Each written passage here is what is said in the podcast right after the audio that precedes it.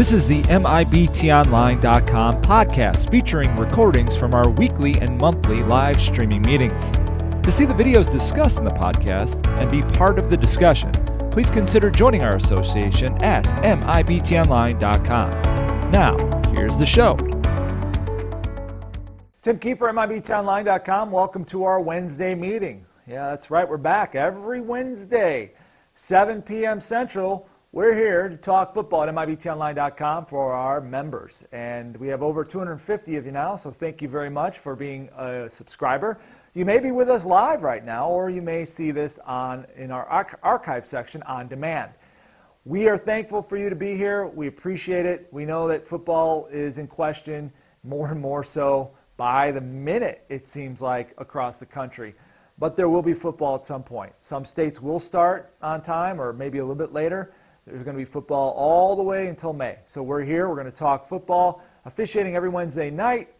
That way, so when it's ready to go, you're ready to go. And uh, that's what we're going to do. So I appreciate everybody being here. Um, we're going to run through the PowerPoint here real quick and before we get to the panel and tell you everything that's going on. I got some, some quick announcements. So tonight we're going to have that crazy kickoff play that we, we looked at on the play of the week. We'll get to that here in a bit. But uh, so this is our August 12th meeting, so welcome. Uh, we're going to have some announcements. We always kind of start off with some quick announcements. Uh, we're going to talk uh, about intentional grounding. Uh, clock clarification is something we discussed on our clinic that we want to make sure that everybody's on the same page on, uh, about. We're going to have our play of the week from last week, that crazy kickoff play. it was a lot of fun. And then we'll go to the play of the week for this week, and guess what? Our new feature we have the call in and the questions. So that's going to be a lot of fun. Just to let everybody know, unfortunately, our chat is still not working, our internal chat, but we'll throw up the text number. You can text. Uh, Robert is monitoring the text as usual. Go ahead and text us if you have any questions, and we're going to give you that call in number here in a little bit, and you'll be able to call in and ask questions as well. We'll get you on the air.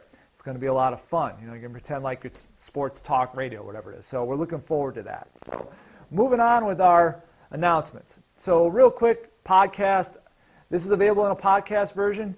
If you uh, want to listen to it in your car on your way to work, Facebook page. Don't forget. I know I say this every week, but we really, the Facebook page is free. So share this with your officiating friends that aren't members and say, hey, go check this out. Go to the Facebook page, like it. Same thing about Twitter. That's where we do a lot of stuff. If you've got a Twitter account, you want to go uh, follow that, officially speak, or just share that with your friends and your crewmates. Uh, YouTube, same thing. All that stuff is free. Everything on there is 100% free. It's a way for people to see what we're doing here. I mean, you guys are members, so you already know what we're doing here, which is great. We need to share this. We need everybody to be here and listen to what we're doing so that way we're all on the same page. We all can be better together. So that's a great thing. So, uh, before we get to the intentional grounding thing, we're going to bring the we're going to go around the panel and uh, we're going to bring everybody in and we're going to start with with uh, Stan Brown. Stan is from uh, Alabama, as everybody knows, and Stan is probably one of the few guys here that is actually going to be working football here in a, in a week or two. So uh, let's see, we're going to bring Stan in now. Stan, how are you doing today? You're going to work football here probably in a week, huh? Stan is muted. Oh, there you go. Stan. There's scrimmages tomorrow night, Friday night and season starts next Friday night. There you go. So Stan's working. We're going to bring in uh, Mike Billica. Mike, thank you uh, for being here. Mike is uh, from the East Coast, Connecticut area, whatnot. Mike, you just found out today that you're going to the spring too, correct? That's right. Kickoff could be the first week of February at this point. Trying to oh. squeeze it in between the basketball season and the baseball season. Oh, in the Northeast, those nor'easters, that, that that's going to be fun. Let me right. tell you.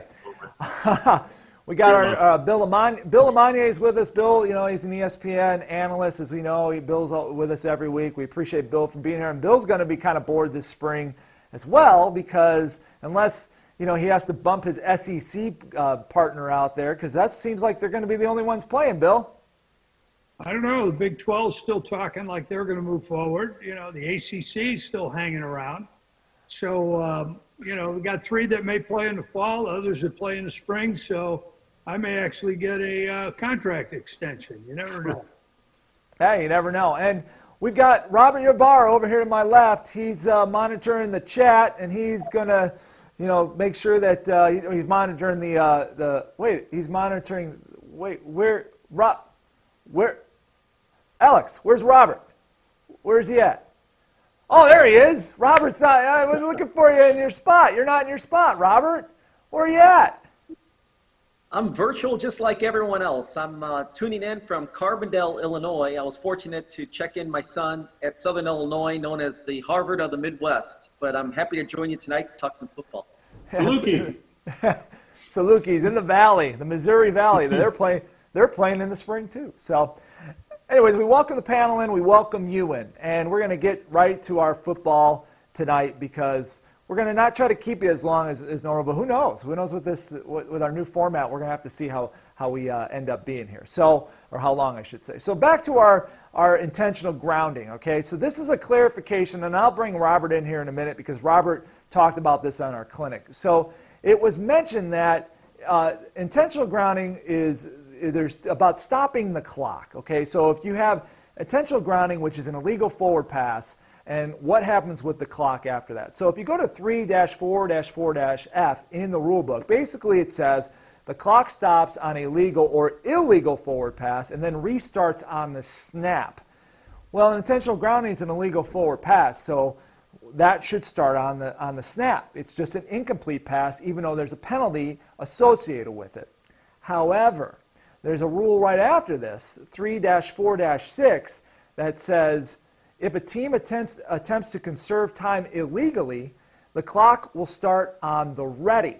So where this comes into play is if you have that intentional grounding in a, in a point in the game where you believe as a referee that they were attempting to illegally stop the clock by the in, intentional grounding, which is a foul.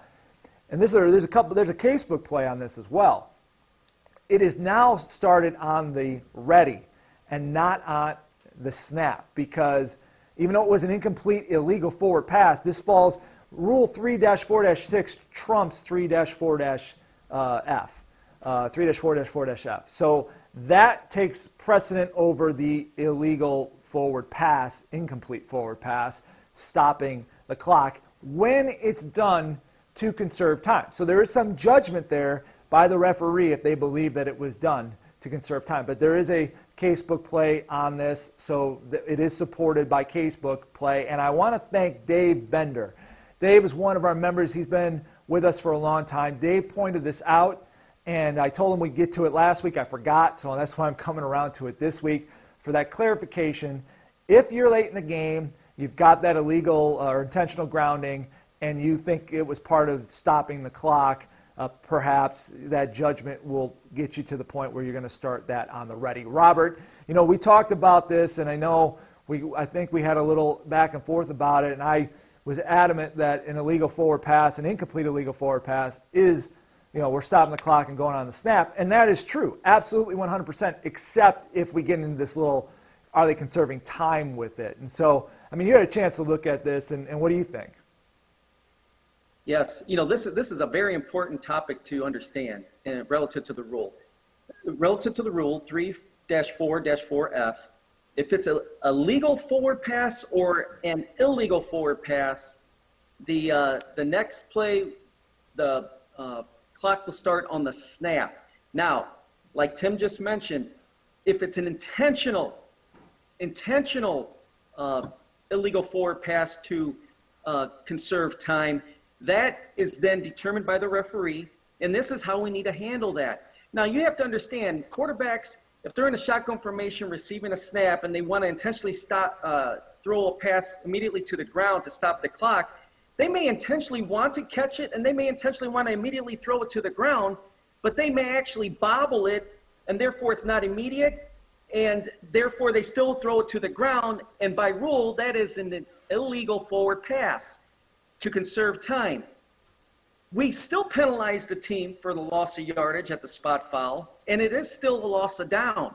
Now, referees and crews, be mindful of this situation. That quarterback was attempting to conserve time legally, but by the fact of him bobbling the ball, was not enabling him to immediately throw it to the ground. So now it's deemed an illegal forward pass. So we will start the clock on the ready, But let's let everyone understand that before we blow the ready. And what I mean by that is you're going to go up to that quarterback and say, we have a illegal forward pass, five yard penalty, lost a down, and I'm going to start this, the clock on the ready for play on my whistle. Do you understand? And you give that quarterback clear understanding of what you mean. So when he's there getting ready to take that next snap, as soon as you blow the pa- or the whistle ready for play. And Tim, you can add to that, but that's what I really want us to understand because uh, us officials, we have that ability to communicate very effectively in this type of game situation.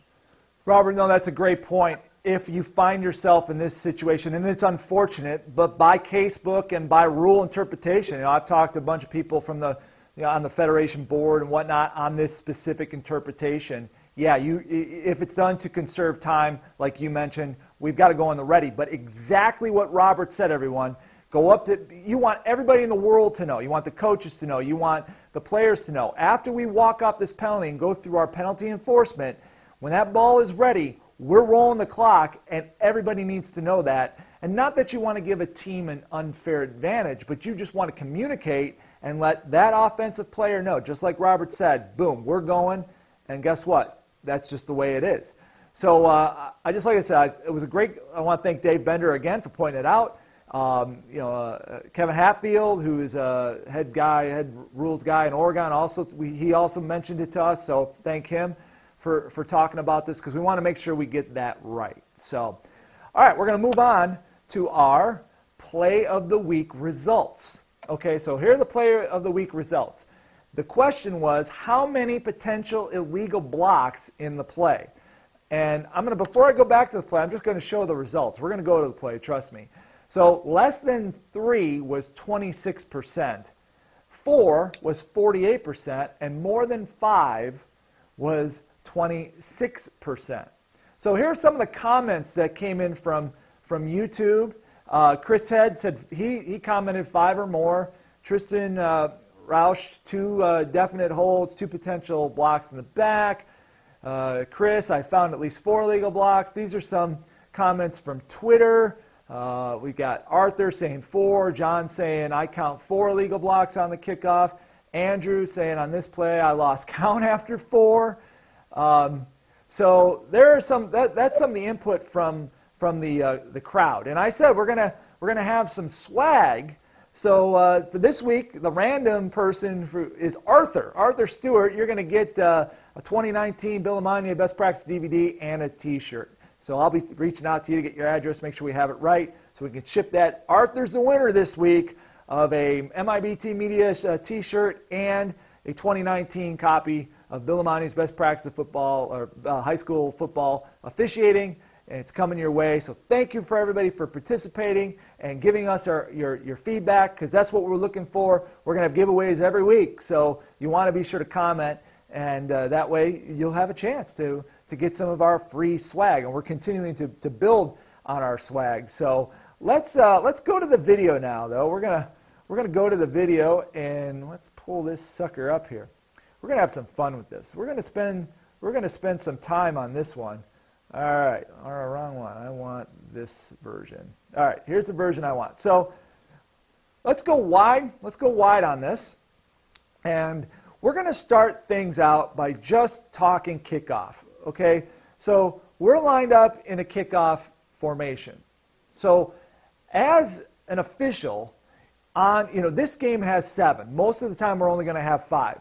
So we're going to eliminate this official right here just for our discussion, and this official right here. We're going to eliminate those two officials because most of the time, like I said, you're going to have five. Now, Matt Sumstein, when he was out in our clinic, he talked about different kickoff mechanics, and I realize everybody has different kickoff mechanics. But right now, we're just going to kind of talk a little bit about Federation kickoff mechanics, and we can adjust uh, based off of if you have seven, six, if you put four in the box, however you do this, we can adjust it accordingly. But we're going to just kind of talk about coverages right now. So, starting out with the back judge, and I'm going to go to Robert on this one. Robert, when you are starting on a kickoff, what are you going? you you hand the ball to the uh, to the, the kicker and you're looking at the kicking team because that's your responsibility, that's your line. What, walk me through your process. What do you do? What are you looking for? How are you communicating? Yeah, my best practice. These as the 17-year-old kicker, I walk up to him before I hand him the ball. I ask if he's going to kick deep or if he has something funky going on, and they tell me. I would say 99.999% of the time, they tell me if it's going to be a pooch, if it's a, uh, a squib kick to the left, squib kick to the right. Gives me great insight because then I can communicate to my crew. And what I do is I always have my blue bag out and ready, and uh, they know when I raise my crew knows when I raise my blue bag up uh, towards them that uh, something funky other than a deep kick is coming. That's how I communicate them uh, non-verbally. But my my uh, mechanics, I always put my foot. If, it, if it's a deep kick, I'll I'll put my uh, down foot on the free kick line so that a player would have to clear my face before I would have to throw my flag for encroachment. Uh, if it's a funky call or kick, whether it be a pooch or onside, then I would put my inside foot on the free kick line and therefore it's a plane of glass. So as soon as that plane of glass is broken, I'm throwing my flag up. And uh, b- based on my determination and judgment, it's tighter on a funky kick versus a deep kick. But that's what's going through my mind. Also, I'll uh, keep my focus to ensure who the kicker is identi- identified as, because that's uh, an important reminder to myself. I got number 12 as my free kicker. He's five yards back. He's the only one that can kick the ball.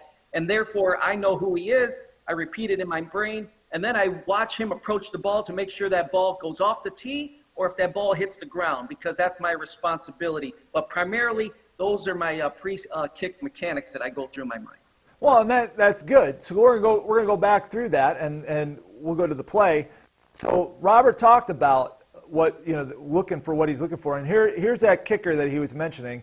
Where you know that kicker is back there, so that way he knows number 17 is the kicker because if this guy ends up kicking the ball or this guy ends up kicking the ball, we know that that's illegal. We can't, we can't do that, okay? But the other thing that we have to look for as, as a back judge, we have to count to make sure that we've got the right number of players on each side of the ball. So we count one, two, three, four. That's the, the, the minimum that they have to have on one side of the ball. On the other side is six. One, two, three, four, five, six. So as the back judge, whoever or whoever has that line in your mechanics needs to make sure that you've got that number, either five and five or six and four. And you also have to watch. You know, we did it we had a play uh, a couple years ago on the best practice video. We showed a guy swinging behind somebody, and then it created three on the side instead of four. So if all of a sudden the kicker runs up here, and then this guy swings around to the other side, now, when the ball is kicked, there's only three over here, and that is a foul as well. So you have to be aware of that based off of, you know, they put that rule in a couple years ago. So I'm going to go uh, back to you, Robert. Robert, let's say, you know, you saw three instead of four. How are you going to handle that, but, you know, before we, we kick the ball off? Yeah, it, it, de- it depends on the kicking team primarily. If they break before I'm able to hand the ball to the kicker, then that's an easy count. And not only am I counting the 11, but I'm counting to ensure that I have at least four on either side of the kicker.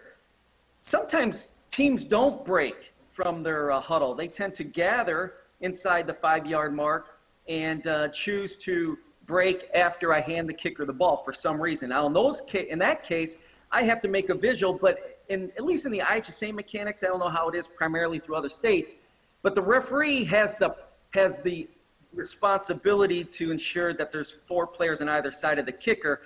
The back judge's redundancy on that element of uh, the determination. Even though it's the referee, I don't agree with that because referee's way back. He can't do anything about it. He's just going to throw his flag. I personally, if I, you know, going back to the play, if I saw three here and I understand if it's a muddle huddle, you can't, you can't do anything about it. And they just run, it is what it is. It is going to be the referee's call. But if I'm come out and all of a sudden they've got three, if I'm the back judge up here, uh, guess what? Something's wrong with the ball. I'm walking in, and this is my own personal philosophy. Something's wrong with the ball. I'm going to go check that ball because I thought, I think I saw something. I'm going to go come in and, and grab that ball. And this is before it's ready for play, by the way. After it's ready for play, they move around. You're, you're kind of you're kind of uh, stuck. But if it's before the ball's ready for play and I see that they've broke and done something different, I will probably go and check the ball and say something because I still have an opportunity to do some preventative officiating. But ultimately, it's up to the kicking team to know the rules, and hopefully, you've communicated that you know, prior to the game or, or on the first kickoff so they get it right. So now we know what, what we're looking for as a, as a back judge or in this. Now, if you go over to this official, the line judge, down here at the bottom, you know, right here, what is, you know, whether it's him or whether it's in an, if you, if you put two people up there, whether it's this official, it really doesn't matter because we have to understand that this 50 yard line, that's our free kick restraining line, and we have to make sure that nobody is over that until the ball is kicked.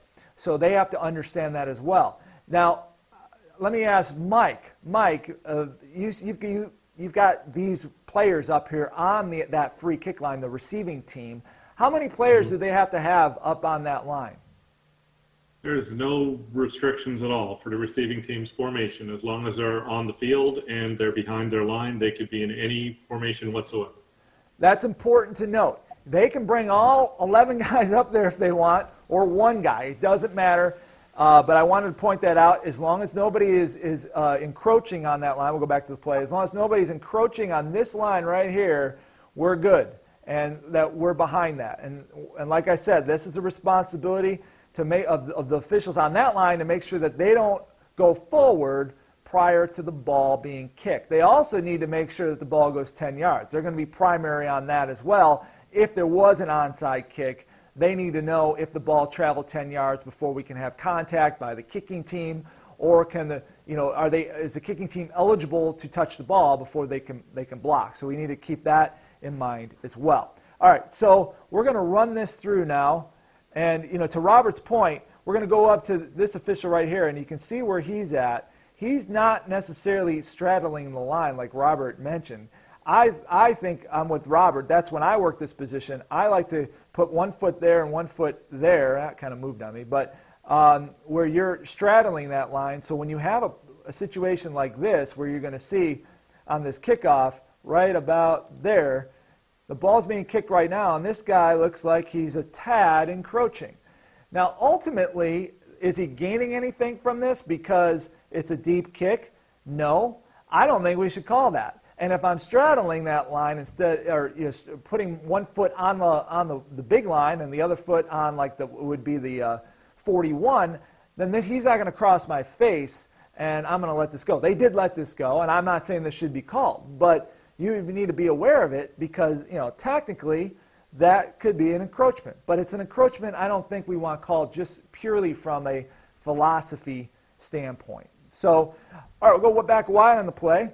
And now we've got, we've got the kickoff. And now here comes, here's the fun. All right, here's the fun of this.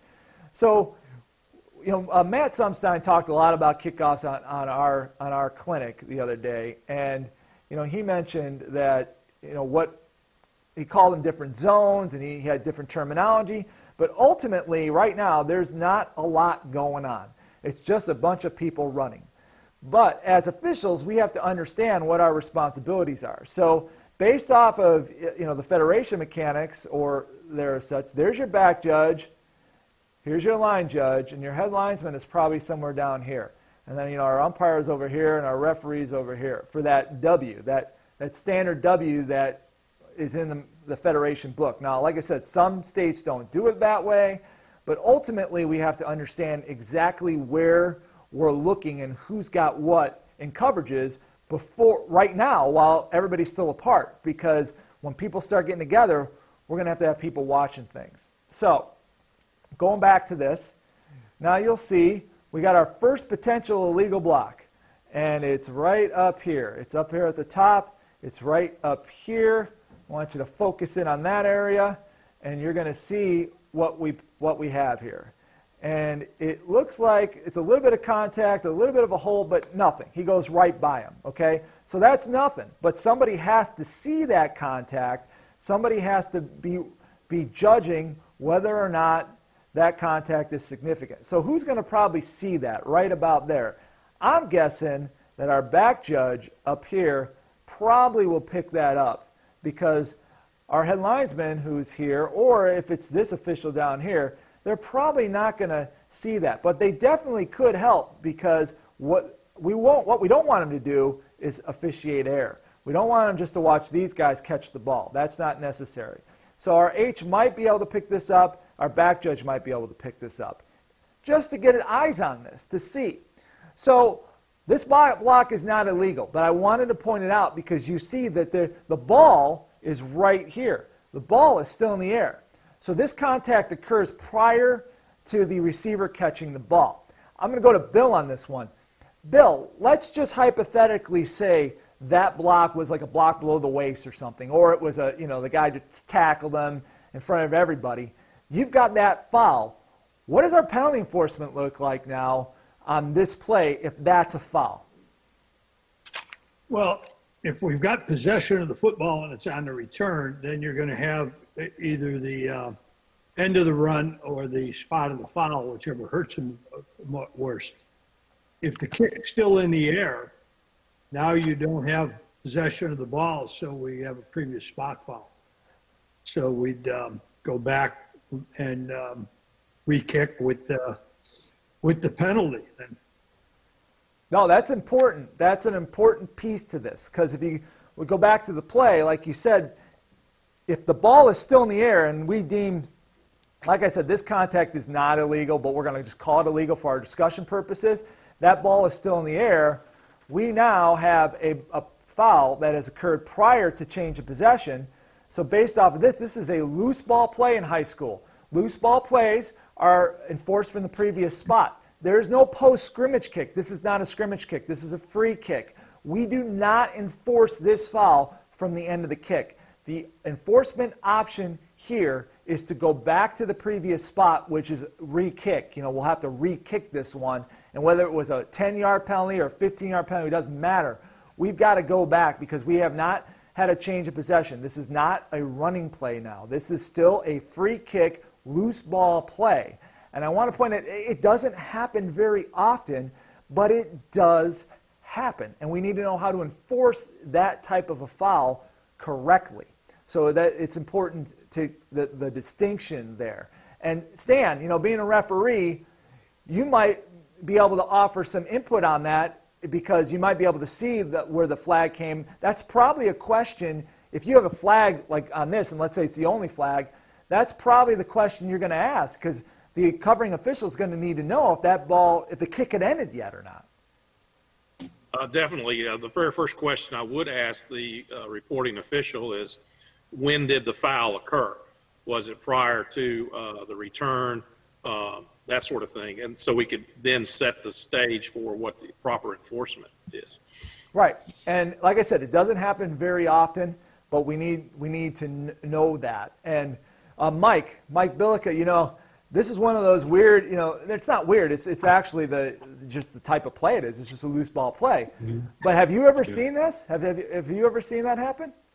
Yeah, I had a block below the waist during the kick before, and it was just right, the one of the front line guys just took somebody out low, and it was during the kick, and we had to get together. I think it was a five official uh, conference because it was a long return as well, and we had to put the order of everything, and we ended up having to put him back and re-kick. Yeah, it's a tough one to explain. It's, and it's a lot of times I think our brains go to uh, PSK because we're just thinking, oh, this is it, but it, this is not a scrimmage kick. It's a free kick. So that's uh, that's pretty uh, pretty interesting how, how we uh, we can sometimes mess it up. That's why I want to point it out because it's it's important. But once again, we'll go back to the play. This is not an illegal block. This was not one of them, but I wanted to point this out so we have eyes on it, and we, if it was an illegal block, we can enforce it properly. So we'll go back wide on the play here. So now we're going to look for our potential legal blocks. So our first one I'd like to focus on is up here. This uh, up here at the top of the screen. I want to focus in on that, that block. So here we go. So you see that. I don't know if you saw it or not. It was a quickie. It was, we'll go back to it. You'll see it looks like kind of a hook, maybe a grab and a tug possibly right there. We'll play it one more time and then we'll talk about it. Here it is, so you know where you're focusing now. So it's a little bit of a, a tug. You saw a jersey pull there. There was a jersey pull. So my question to everybody would, or what I would want to examine first is who's going to see that. Once again, I'm not saying that we're going to call this or not, but we'll, we'll ask everybody what they think. But right now, you know, you've got this official right here, which this would be your H in a five-person game or whoever, even in a seven somebody's got to catch that block. Now, they may have moved over here to point of attack, so then hopefully somebody over here can catch it because that is a, that's, that's something that needs to be uh, considered. Is it, uh, is it enough to call? Is it enough of a jersey pull? Is it going to you know, slow that runner, or I'm sorry, th- th- ah, slow that kicking player down to the point where they're not going to be able to tackle it, or was he out of the play? These are all questions we have to ask because it's not that much of a jersey tug, but you can see the jersey tug on the film. So let's run on a panel real quick because that's potential illegal block number one. I'll start out with Bill on this one. Bill, you saw a little jer- jersey tug there. It's kind of backside. You know, if you were the referee in that position looking and you saw it come, would, would that be enough for you? No, sir, it would not be enough for me. Um, that's not where I want to draw the line in the sand and say that anything like that or worse is going to be a foul tonight. So uh, I'm not even sure to be a talk to. But no, I don't have a foul on that. Okay. And i will jump to Robert real quick. Robert, you're the back judge. You're looking at this from over the top, let's say. Um, do you, and you see that jersey pull real quick like it was, is that enough for you? I follow Bill's philosophy on that. Uh, I'm I'm uh, I'm definitely going after the safety fouls, and uh, and I don't see a situation where I have a safety foul where I have to go and get it. Uh, I want to make it be there, just like uh, this association's named after. All right. Well, there you go. So you want so that I mean that's one of those things where that that's important because we want it to be big. I personally would not have a foul on this, but somebody has to see it because that's the most important thing. We have to see engagements, and that's part of this presentation tonight is breaking down the kickoff mechanics to see those engagements. So now let's go to uh, let's go back to the let's go back to the uh, to the, the video. Like I said, there was a lot on this play. We're going to go wide on this one. So now I want to concentrate on this player right here. Let's look at this player and see what he does. We're going to run this out. And now he takes a guy to the ground. It spins the guy to the ground there. So we'll show it one more time. Number 29, we'll show him again. Watch it, and he rides him to the ground. So, first question, I'm going to go to Mike Billick on this. Mike, first question for you. Who do you think is going to see this? I mean, it's kind of out on the second level, maybe. Who do you think is going to is going to see this contact? Um, I, I, I mean, a lot of people will probably say the back judge, but I honestly think the line judge should see this one because um, he's going to pick up that front, those front line guys, and he's going to notice a guy going the opposite way. He's not running back like everybody else is. He's coming forward, and uh, I'd key on that guy, and I'd probably watch that guy as I as I move down the field. I'd probably see it. I hope the back judge would see it too, but I, I really think line judge is probably primary. So we'll go back, go back to the play, and we'll, we'll walk through that. I, I don't disagree with you because if in our mechanics, our L should be right here, and our umpire. Now it could be you might put different people. It doesn't matter, different letters, but you have an official here and you have an official here, and our umpire should be looking at point of attack stuff, and our line judge should be looking over here. So yeah, that would be. I would agree. I think our line judge should should pick this up now. I'm going to go to the second part of my question, Mike. You see contact like that out in the open. Do you have this as a foul, Mike? Get it. It's, it's out in the open. Grandma can see it from the top row. You got to get a flag on this one. Absolutely. Okay. Bill, I'm going to jump back to you on this one. Bill, you see this contact now. Now, you probably wouldn't see it from the referee, but let's say you're back in your days working the back judge or on the line and you on a kickoff you see contact like this, which way are you going? Well, that's one. That's an easy one to draw the line in the sand on. We have a foul for hold. Okay, easy enough. So the, so there, so right now we're on number two potential illegal block. The first one we said no way. The second one we're saying we're going to get. Guess what? We keep going. This is we're going to go back to the play now. We got number 90. Here we're going to look at number 90 now. And let's see what number 90 does.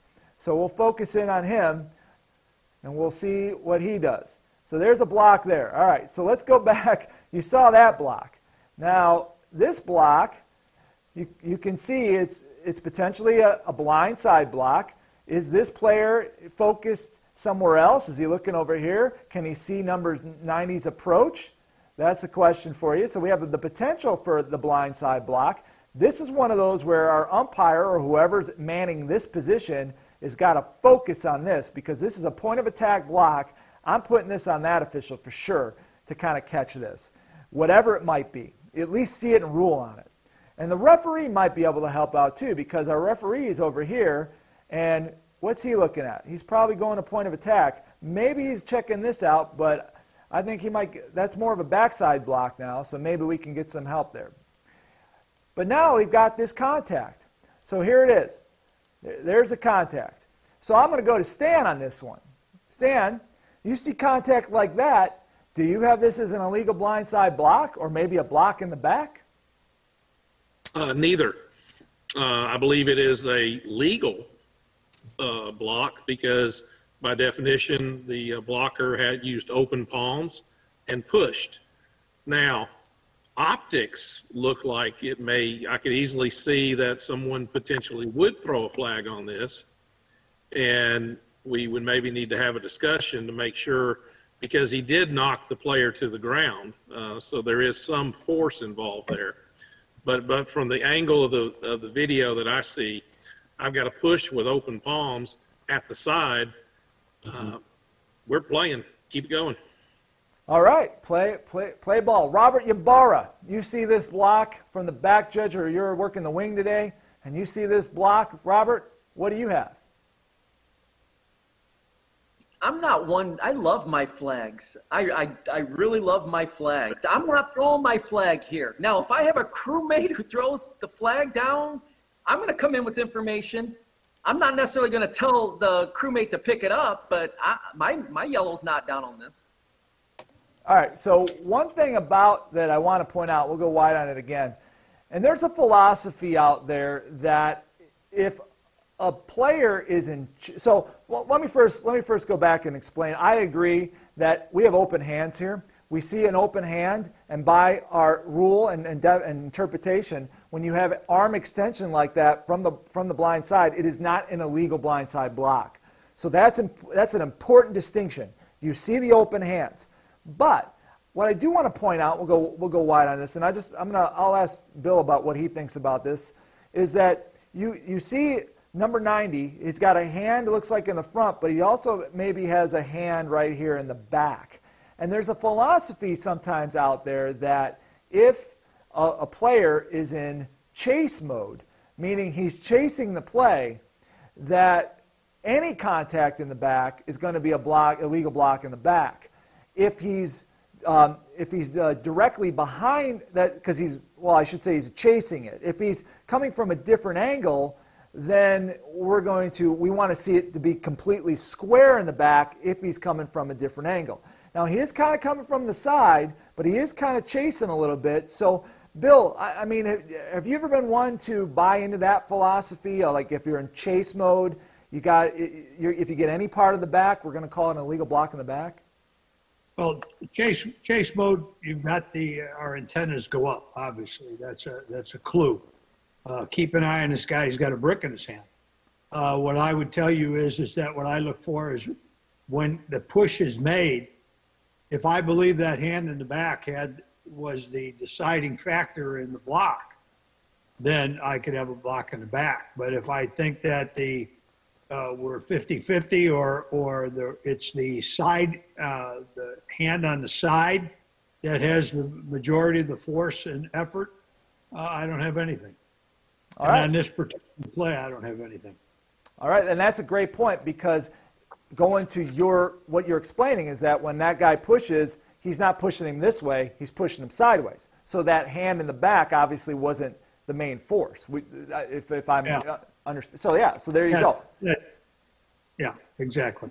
Right. So that's a good distinction to know. So so uh, we know on this one. So we, we're on we're on block number three. So we've got a legal block an illegal block, or we have one legal, one illegal, and now the second one that we're saying is legal. So number 90 isn't done though. So let's go back wide on the play. So now he's got this block. Good job. Number 90 keeps playing. So we're not. We've already decided on this block what we're going to do. So now we're going to keep. We're going to keep uh, this uh, play running. And I'll keep watching number 90. Here he goes again. So now we're looking at this action right here and see what number 90 does there. All right, so there's a, who's going to probably see this? I'm looking at the referee. Maybe he's going to see this contact, or maybe if we got an umpire or whoever, maybe he, he's going to see that contact because that's a point. Well, it's, it's kind of point of attack. He's kind of past them, but it's, it's still pretty close to, to that point of attack block. So uh, here's number 90 again. Let's watch that play. If it plays, here we go. Now it plays. Boom. So I'm going to go to uh, I'm going to go to Stan on this one now. Stan, you're the referee. You're standing where that referee is, and you see this contact. Is this contact illegal? Yes, that's a hold. That's a takedown. Uh, I've got to make sure I get that, and I have to not watch the ball carrier. Uh, strictly, I need to widen my focus to make sure that I I see that, and I've got to get that. Uh, of interest, I think when I watched more of the video, did I see a, a flag being thrown by the uh, head linesman running up the sideline? And I wonder if this is the foul. I wonder if he saw this foul. Actually, there is a flag, but it's not by the head. I'll, we're going to get to the flag, and it's Okay, kind of all right. there's so many there's so many things that have happened on this play that it really it's really we'll see where the flag ends up come, coming in here in a moment. Yeah. But I'm gonna I'm gonna run I'm gonna throw this one back to Bill as well. Bill, you're the referee. You've seen this type of a play before. You've got that contact. Are you going holding this? Yeah, this is a foul. Flag should be down. Referee as the uh, primary call on this.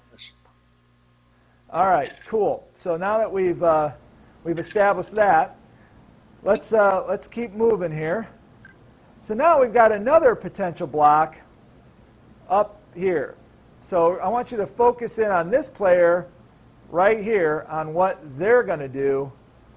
And here it comes. We've got this block right there. And you see that? Uh, it's not a blindside block, obviously, but we've got contact. There it is again. I kind of jumped on me. Let me go back to it so you can see the whole thing. So here it is. You see that contact. Boom. All right. So, Robert, you're the official covering this one, and you see that contact. What do you do? Do you, do you have this as legal or illegal contact? Based on my judgment, uh, did the opponent, the victim, have an opportunity to see the block coming? And the answer is yes. Was the contact by the uh, blocker legal? He's got a, the, the blocker has to have a strike zone below the head and neck area. Did that happen? Because he definitely dipped the shoulder, and based on my judgment, he dipped it into the chest. Uh, so, did, he, did the uh, victim see the block coming? Yes. Uh, was the uh, block by the blocker below the head and neck area? Yes. Was it a dip of the shoulder? Yes. But do I have a foul? No, I don't have a foul. All right, so I'm going to go to Mike Billick on this one. Mike, I don't know. I can run the play again if you want to see it. Do you do you have anything on this play? No, I, I watched it on the YouTube. I slowed it way down. I, I don't see enough here. The, the guy doesn't really even get, you know, hit that hard. I, honestly, you, the only thing you might want to say to the guy is just keep that initial contact a little lower if you talk to him. But uh, at the most, this is a talk to. This is not a foul, in my opinion. All right, let's see. Let's see if I can get this to stop right where I want it to stop. Sometimes this thing is is goofy. All right, you saw that. There's a contact again. I'm going to try to get it to stop. I should have gotten a still on it. Let me see if I can't get back there. All right, there's a contact right there. All right, so you can see it. Now, I'm going to just read this to, to people because I think sometimes we get things a, a, a little, um, we kind of get that code creep and stuff. So I'm going to read this right out of the rule book. Targeting. This is the definition of high school targeting. It's an act by any player who takes his arm and initiates contact against an opponent above the shoulder, or I'm sorry, who takes aim, I'm sorry, uh, by any player who takes aim and initiates contact against an opponent above the shoulder with helmet, forearm, hand, fist, elbow, or shoulder. So we go back to this. That's the definition of targeting in high school. I know it's kind of a, it's different than in college and all that stuff. But go back to the play, and you have to ask yourself the question was he initiating contact here with his forearm or elbow to the helmet area above the shoulder? I'm going to play it again in real time, and you can kind of see if it plays here. Boom. You know, you see his head snap back. So I'm not saying that this maybe or you know should be called or not, but if he hits him with the forearm and his head snaps back, Robert, isn't that targeting by high school rule? Yeah, uh, the original question to me was based on what what I rule, and my judgment was that he did not contact him in the head and neck area. That was that was my judgment. So I, am not going to throw a flag. Now, if he does uh, raise his arm and he does hit, uh, you know, the chin or in the head and neck area, and and I didn't deem and witness that, how do I throw my flag? How do I mean? I'm not gonna I'm not gonna call something that I didn't see. Now I may have missed it and I understand the, the ruling of erring on player safety, but if my judgment and my sightlines sees him dip his shoulder below the head and neck area, why would I throw my flag? Right. You, if unless, that's what, I saw it. Unless if that's what it. if that's what you have, but if you've got a forearm going up into the in the chin area, but you said that you don't have, obviously you're not going to just throw because you exactly. see something happen. You're going to have to see the foul and, and call it that way. And you're saying you don't you don't see it. I don't I don't know what the, I mean, we don't have the best angle here, so I don't know what the film, if, it, if he did make that contact, because sometimes that head will snap back even if they're hit below the chin. Yeah. But I mean, I, it, it does kind of look like the arm goes up. I'm going to ask Mike. Mike, you, you, oh, we'll, okay, Robert, we'll come back to you. We'll come back to you, Robert. We're going to go to Mike. Mike, you, you, see the chin, you see that, you see that forearm go up into the chin area potentially. I mean, what are you going to do? I mean, we don't have replay at the high school level. So obviously, you really have to get a good look at the contact. You've got to see the foul. And it's like we said before, we have to make it be big. And I just don't see bona fide for sure. I'm certain that contact was high. Um, I definitely don't think it was dangerous. It didn't jump out to me as a launch. Um, you know, I really need to see that contact to definitely be above the shoulders. And I, I didn't. So um, even when I slowed it down, I know what you're saying. I think sometimes when you hit somebody in the chest, in the upper chest, your head does snap back, um, a la car accident or something like that. So um, I, I, didn't, I didn't see that contact either. Okay. So Robert, I'm gonna go back to you. Robert, you wanted to finish up? Yes, uh, I, I do. I have two points. Point number one is this: us officials, when we witness contact like that in a game, a free kick play and we make a mental note. We'll mark it down. At least I will mark it down. Okay, uh, second quarter, three twelve on the clock. Uh, potential targeting. I, you know, I know I didn't throw on it, and I'm going to go to the Hudl that night before I go to bed uh, because I want to revisit what I saw on the field live. Uh, that's point number one. We we only can call what we uh, see. That's number two. Relative to the safety element behind it, again, don't let your eyes fool you. And just because you know we have a contact sport where a player goes down to the ground on a block is a foul, right? Uh, players do go down to the ground on blocks. It, it happens. So to that point, I'm 100% with player safety. But again, based on my experience in officiating, when I see a hit like this and I don't see the the hit in the head or neck area, uh, then I'm not calling a foul. I mean, that's just a, you got to love your flag, and uh, and uh, uh, John O'Neill always said that. It's something I've always taken away from the COA, and, and, and, and I even have it written on my flag. Love my flag. nice. Right. I mean, that's that. There you go. Love your flag. Now, I want to go back to the play real quick because ultimately, I don't care what you, what you do on this. I'm just pointing this out because if you've got that contact and you see that contact, you know, with the forearm up to the head area and the head steps back, by a high school rule, that's technically a target. So know that, just know the rule and understand that if you're going to pass on that, you're passing on it for the right reason. You're not passing on it because that's not targeting if you do see that contact up high with the forearm because everybody thinks helmet to helmet, launch, you know, that type of stuff. That remember the high school rule is a little bit different in regards to targeting. So, but the other thing is it's important that somebody gets eyes on this. I don't care what we go with it. But like you've got since this has got 7, they've got an official right here somebody's got to get eyes on this, and somebody's got to be able to determine that this is not an illegal block that, or, or targeting or whatever. but that we've, we're good here. So here's the other thing now that happens on this play. You've got, I'm going to run it one more time up here. We're going to run it all the way through. And then I told everybody this play would take the whole hour to talk about because there was just so much going on. There's, there's some action up here that is off the screen that you don't see. But I think this action is the one is the action. There it is. A guy comes flying in right there. I think that's the action that actually drew a flag. Because here comes the flag. You'll see it right there. There's the flag. So the action that we actually that we don't see clearly on the film is the action that drew a flag. Now there might be another flag here that could have been for something else, and Stan I think mentioned that. So, but it's just funny how there there was so much going on in this play, and you know it ends up being a touchdown. And you even at the end here, you got a potential you know block that ends up being nothing, and they run on by, and so so there you go. So my last thing on on this, and and I'll give everybody a real quick chance to run through and give their last thoughts on it before before we move on. Um, and then we'll, we'll open up the phone lines, and I'll see if Robert. I'll, I'll, end with Robert to see if there's any comments from the from the text. I don't think we ever put the text number up, but uh, why don't we throw the text number up now in case somebody wants to text?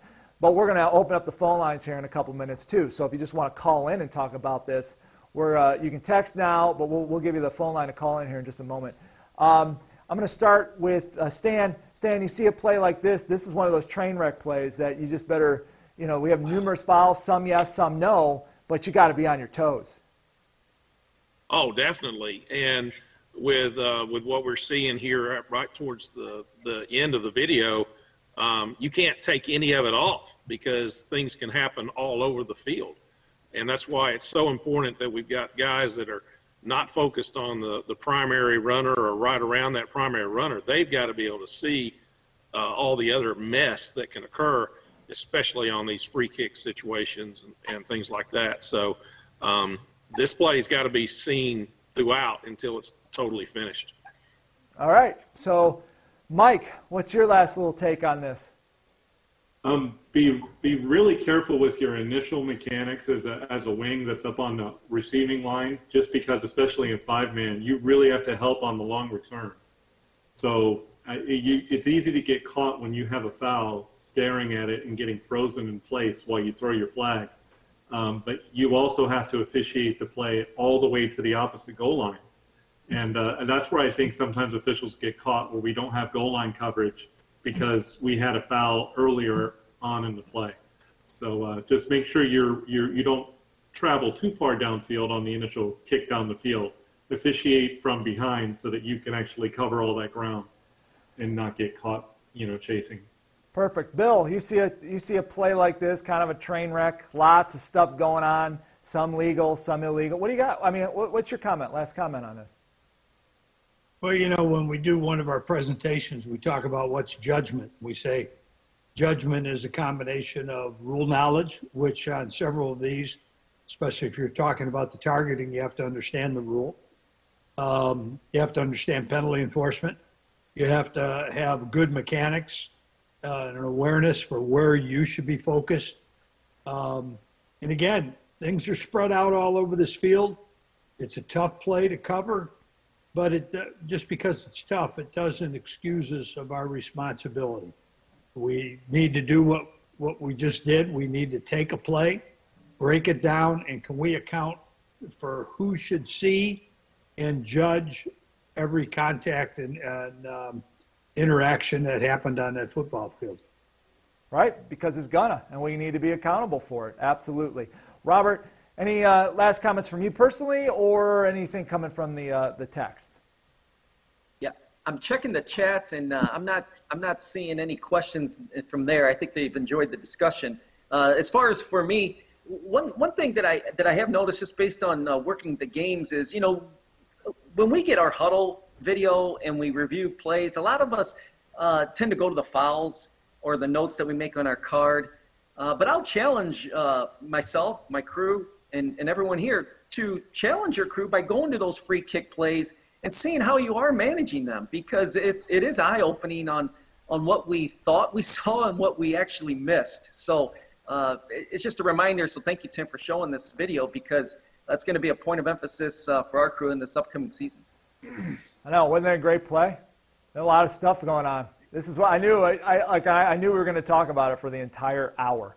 So we're going to go to the to the uh, uh, back to the PowerPoint here, and we're going to move on uh, to our play of the week for for this week. So we'll go back here. So here's our play of the week for this week, August 12th. We'll go wide on it.